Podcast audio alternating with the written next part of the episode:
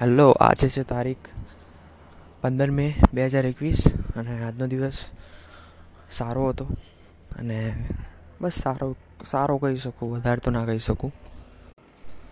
કેમ કે આજે હમણાં મારો ગોલ એવો છે ને કે મારી મમ્મીની જેટલી પણ વીડિયો છે ને બધી સ્કેડ્યુલ કરી નાખું એમ. કેમ કે હજી સુધી પાંચ છ વીડિયો પેન્ડિંગમાં પડી છે. કાલની વીડિયો જો કે સ્કેડ્યુલ થઈ ગઈ છે, પણ એના ફ્યુચરની વીડિયો એ બધી બાકી છે હજી. તો એ કરવાની છે અને એટલે અઠવાડિયા સુધીની રાહત મળી રહે એમ. અને બીજી વાત, અને હમણાં મને એવું લાગ્યું કે કોઈ આવી રહ્યું છે એટલે મને મેં થોડુંક પોઝ આપ એટલે પોઝ કરી હતી રેકોર્ડિંગ અને બીજી વાત કરું તો આજનું રૂટીન તો સવારે આજે ઉઠ્યો તો હું દસ વાગે. મને પણ ખબર નહીં. મમ્મી આજે કેમ મને મોડો ઉઠાડ્યો? જો કે એને ખબર હતી કે રાતે હું મોડો ઊંઘ્યો હતો કાલે. કેમ કે કાલે રાત્રે હું છે ને મારા ફ્રેન્ડ સાથે અમારે આઈપીડીસી સબ્જેક્ટનું લખવા બેઠો હતો. અને પરમ દિવસની વાત કરું તો મેં તમને કીધેલું કે કરવા બેઠ આઈપીડીસીનું કરવા બેસવાનું હતું. પણ પછી મને આળસ આવી હતી એટલે હું પછી ઊંઘી ગયો હતો. અને સાડા સાડા અગિયાર જેવું ઊંઘી ગયો હતો, સાડા અગિયાર બાર જેવું. અને એના પછી કાલે રાત્રે કર્યું થોડુંક, બે, ત્રણ ચેપ્ટર જેવું થયું, પણ પછી મને ઊંઘ આવી. કદાચ બે વાગ્યા સુધી કર્યું. અને બીજી વાત એ કે કાલે પાછી, એટલે કે આમ તો આજે, પણ કાલે રાત્રે બાર વાગે એટલે એટલે કે આજના રાતના બાર વાગે. થોડું કન્ફ્યુઝન થાય છે મને પણ. આ રીતે બોલવામાં. તો આજે મારા ફ્રેન્ડની એક બર્થડે છે, અમારા ટીમ મેમ્બરમાંથી તો એ જે ફ્રેન્ડ છે, એને મેં રાત્રે બાર વાગ્યા સુધી મિટિંગમાં બેસાડ રાખ્યો અને મેં ઓનલાઈન બર્થડે સેલિબ્રેશન કરી. તો એક વાગ્યા સુધી અમે બેઠા અને એક વાગ્યા પછી અમે ચાલુ કર્યું આઈપીટીસીનું વર્કબુક તો એ ચાલુ કર્યું અને એના પછી અમે કદાચ બે ત્રણ ચેપ્ટરનું લખ્યું વર્ડ ફાઇલમાં અને પછી મને બહુ ઊંઘ આવી તો હું ઊંઘી ગયો.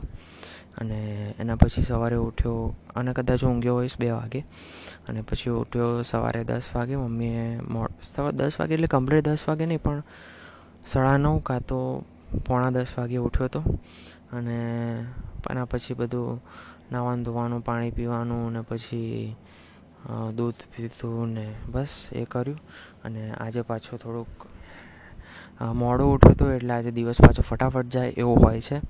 અને કેમ કે જ્યારે સવારે વહેલા ઉઠે ને ત્યારે દિવસ એકદમ ફટાફટ જાય. અને જ્યારે મોડા ઉઠીએ ને સોરી દિવસ સવારે વહેલા ઉઠીએ ને ત્યારે દિવસ એકદમ ધીમો ધીમો જાય. એટલે કે કમ્પ્લીટ લાગે એમ.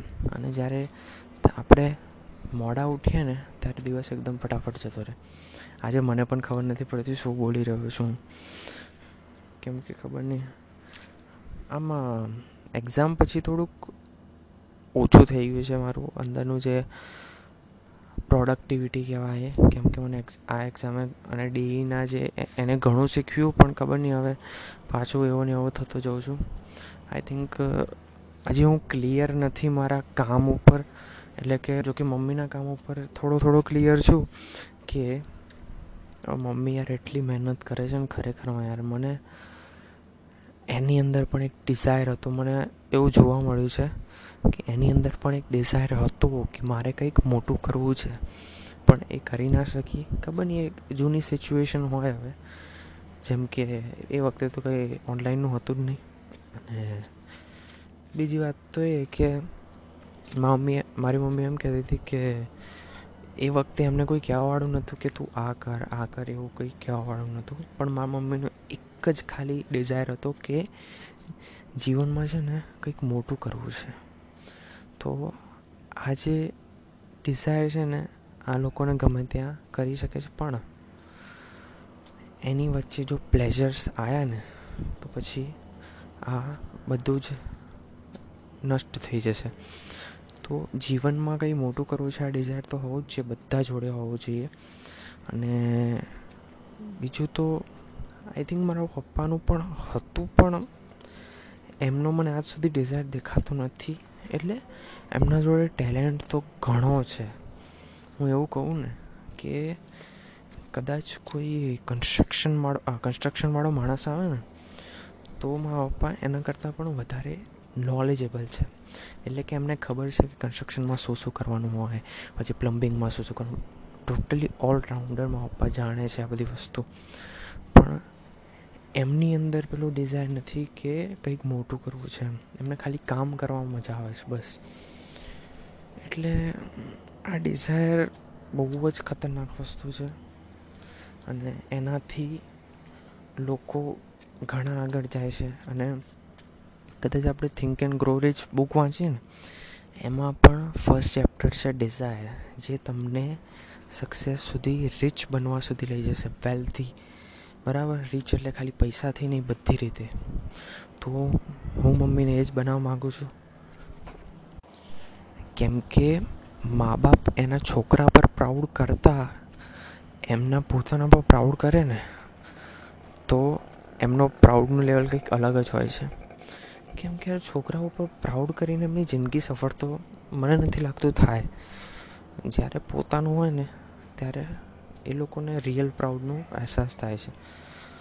એટલે હું મારા મમ્મીને સક્સેસફુલ બનાવવા માગું છું અને મારા મમ્મી એમ કહેતી હતી કે વિડીયોમાં તું વોઇસ ઓવર આપ હજી અમે વોઇસ ઓવર નથી આપતા, ખાલી મ્યુઝિક મૂકીએ છીએ અને ખાલી લખી નાખીએ છીએ કે શું શું કરવાનું છે જે આપણે ટેક્સ્ટ બેઝમાં લખીએ ને એડિટિંગમાં તો એ એડિટિંગ હું કરું છું. અને મમ્મી એવું કહે છે અને આજે મમ્મીએ પ્રેક્ટિસ કરી અને મારે એ મમ્મીનો કોન્ફિડન્સ લાવવો છે ને, એનું સપનું મારે પૂરું કરવું છે. એને આગળ વધવું છે. એને આજ સુધી કોઈ સપોર્ટ નથી આપ્યો. એટલા માટે અને સપોર્ટ તો બધાની જરૂર હોય છે યાર. બધા જોડે એવી હિંમત નથી હોતું કે એકલા કરી શકે. તો જેને સપોર્ટની જરૂર હોય ને, એને તો જરૂર હેલ્પ કરવી જ જોઈએ. કેમ કે હવે, મા પપ્પા જ્યારે એમનો પણ એક ડિઝાયર આવશે ને એમની અંદર કે મારે પણ હવે કંઈક કરવું છે એમ. જ્યારે મમ્મી સક્સેસફુલ હજી પપ્પાને કોઈ આશા જ નથી મમ્મી સાથે કે મમ્મી સક્સેસફુલ થશે કે નહીં.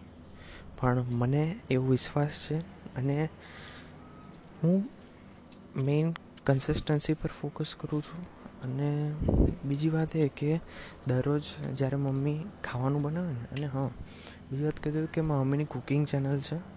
અને બીજી વાત એ કે જ્યારે, અને કુકિંગનું કેવું છે કે એના વિશે તમારે ટોપિક શોધવાની જરૂર ના પડે, એ તમને મળતું રહે.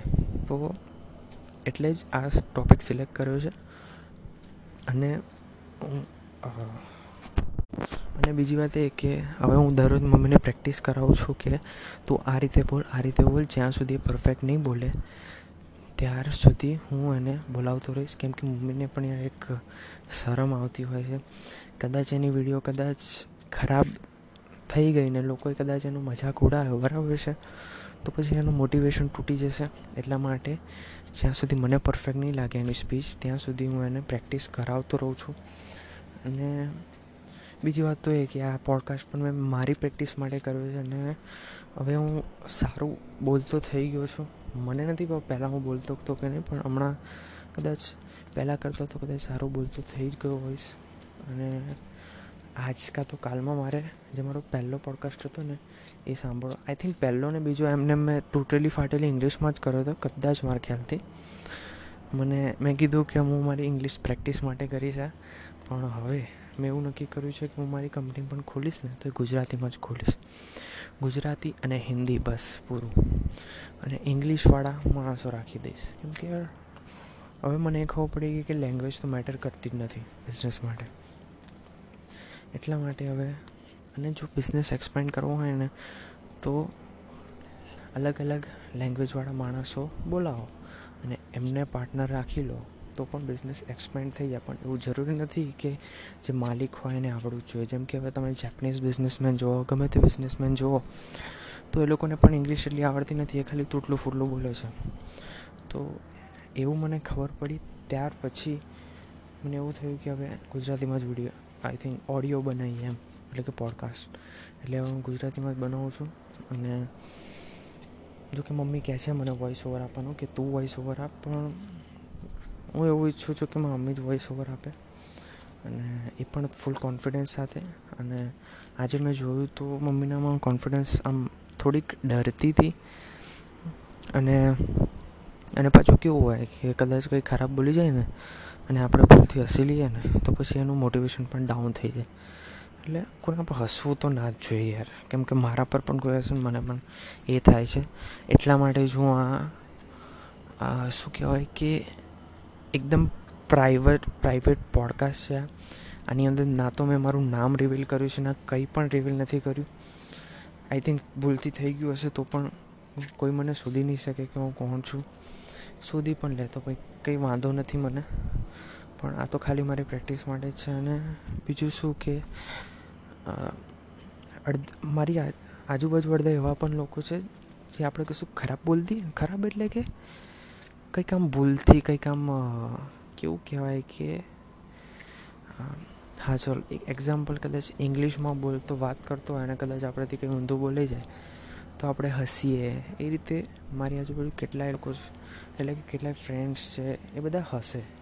અને એના લીધે મારું મોટિવેશન પણ ડાઉન થાય છે અને મને પણ ખબર છે કે મમ્મી પણ મારા જેવી છે થોડી અને છે એવું નથી કે નથી. એટલે હું આજે જરા પણ બોલી ને, પણ હું એને ઘણો સપોર્ટ હા હા, બોલ હવે, બોલ. એટલે એને હું સપોર્ટ કરતો જ રહ્યો અને એટલા માટે એક ઘણું આમ સારું તો બોલી છે. એટલે મને થોડુંક લાગ્યું કે હવે કદાચ અઠવાડિયું હજી પ્રેક્ટિસ કરે ને, તો એ કમ્પ્લીટ બોલી દે. તો આજ મારો ગોલ છે, મમ્મીને બોલાવડાવવાનો. અને બીજી વાત બસ આ જ હતી હમણાં તો યુટ્યુબની વાત. અને બીજું તો હું પણ યુટ્યુબ ચેનલ ચાલુ કરવાનો છું. અને વિચારું છું કે આજે જ કરી દઉં. અને હમણાં એટલે આજે નહીં, મમ્મીનું થોડુંક સ્ટેબલ થાય ને ત્યારે કરીશ. હમણાં આજે તો નહીં થાય. કેમ કે પછી લોચા વાગશે. મમ્મીનું સ્ટેબલ નહીં થાય ને પાછું મમ્મી એટલે કે મમ્મીનું યુટ્યુબ ચેનલ સ્ટેબલ ના થાય ને પછી કદાચ બહુ એટલે એની વિડીયોમાં હમણાં પેલું ટેક્સ્ટ ઓવરલે મૂકું છું ને, એટલા માટે થોડુંક એડિટિંગ કોમ્પ્લિકેટેડ થઈ જાય છે. પણ મમ્મી જ્યારે બોલતી થઈ જશે ને, એટલે કે વોઇસ આપશે, ત્યારે ખૂબ જ સારું રહેશે. અને બીજી વાત કંઈ નથી હવે કહેવા જેવી. તો આજે બીજું બસ અમારે, મારા મારા મારા ફ્રેન્ડ વચ્ચે વાત થઈ કે હવે આઈપીડીસીના સબ્જેક્ટનું અમે વીસ તારીખ વીસ તારીખની આગલી રાતે જ કરીશું. એટલે કે આગલા દિવસે કરશું. અને એના પહેલાં નથી કરવું મારે. અને હમણાં એક મમ્મીની વીડિયો એડિટ કરીને પછી ઊંઘીશ એટલું તો નક્કી થઈ જ ગયું છે. અને કાલે બીજી ત્રણ ચાર વીડિયો કરી નાખું, કેમ કે હજી પણ પાંચ વીડિયો પેન્ડિંગમાં પડી છે. પાંચ નહીં, સોરી, છ. તો અઠવાડિયા સુધીનો પ્લાન તો છે કે વિડીયોનો કોઈ પ્રોબ્લેમ તો નહીં આવે. જો કે મમ્મી દરરોજ ને દરરોજ કંઈક નવું બનાવતી રહે છે. ને એની, એનું મેં જોયું ડિઝાયર કે એને કંઈક મોટું કરવું છે. અને આ કે, અને બીજી વાત તો એ કે સાચેમાં કહું તો મમ્મી આજ સુધી હજી કંઈ કર્યું નથી, ખાલી હાઉસ વાઈફ છે અને અમારા માટે જ બધું કામ કરે છે. તો હવે મારું એક જ ગોલ રહેશે કે એની યુટ્યુબ ચેનલને હાઈ લેવલ પર લઈ જાઓ એકદમ ઉપર. અને બીજું તો આ જે કુકિંગમાં છે, એમાં ઘણો ખર્ચ તો નહીં કહું, પણ શું કહેવાય કે ટાઈમ પણ કન્ઝ્યુમ થાય છે એમાં અને બીજું તો આ મમ્મી જો કે ઇન્ટરેસ્ટ તો ઘણો છે એને કુકિંગમાં સારું સારું બનાવે છે, લોકોના કમેન્ટ્સ આવે છે સારા. અને બધે શેર કરે છે. પણ એનું એવું માનવું છે ને, એની એક થિંકિંગ અટકી ગઈ છે કે જો હું શેર કરીશ અને વ્યૂઝ આવશે ને, તો જ એની વીડિયો ચાલશે. એટલે હજી એની થિંકિંગ કેવી છે કે યુટ્યુબમાં ખાલી વ્યૂઝ છે ને શેરથી જ આવે છે. પણ જો કે મેં એને કીધું કે જે યુટ્યુબનું હોમ સેક્શન આવે, ત્યાંથી પણ વ્યૂઝ આવે અને બીજું તો સર્ચ આવે, પછી સજેસ્ટેડ વિડીયોઝમાં આવે. એ રીતે ત્રણ જગ્યાઓ, ત્રણ ચાર જગ્યાઓથી યુટ્યુબ રેકમેન્ડ કરે લોકોને વીડિયો તો આ મેં આ વાત સમજાવી અને મમ્મી થોડું મમ્મીને થોડું મોટિવેશન બૂસ્ટ કર્યું કેમ કે અડધી વસ્તુ અડધું વસ્તુ માટે વ્યૂઝ નથી આવતી અને એટલા માટે મમ્મી થોડી ડિમોટિવેટ થઈ ગઈ હતી. એટલે પાછું મોટિવેટ કરવું પડે મારે. કેમ કે હું પણ યુટ્યુબને એક મહા ફેલિયર છું. પણ જો કે આજ સુધી સક્સેસ તો નથી થયો. પણ લોકોને સક્સેસ કરાવતા હવે થોડુંક આવડી ગયું છે. અને બીજી વાત તો બસ આ જ હતી કે મમ્મીની વીડિયો થોડીક શેડ્યુલ કરવાની છે સાત દિવસની. એટલે થોડીક શાંતિ થાય.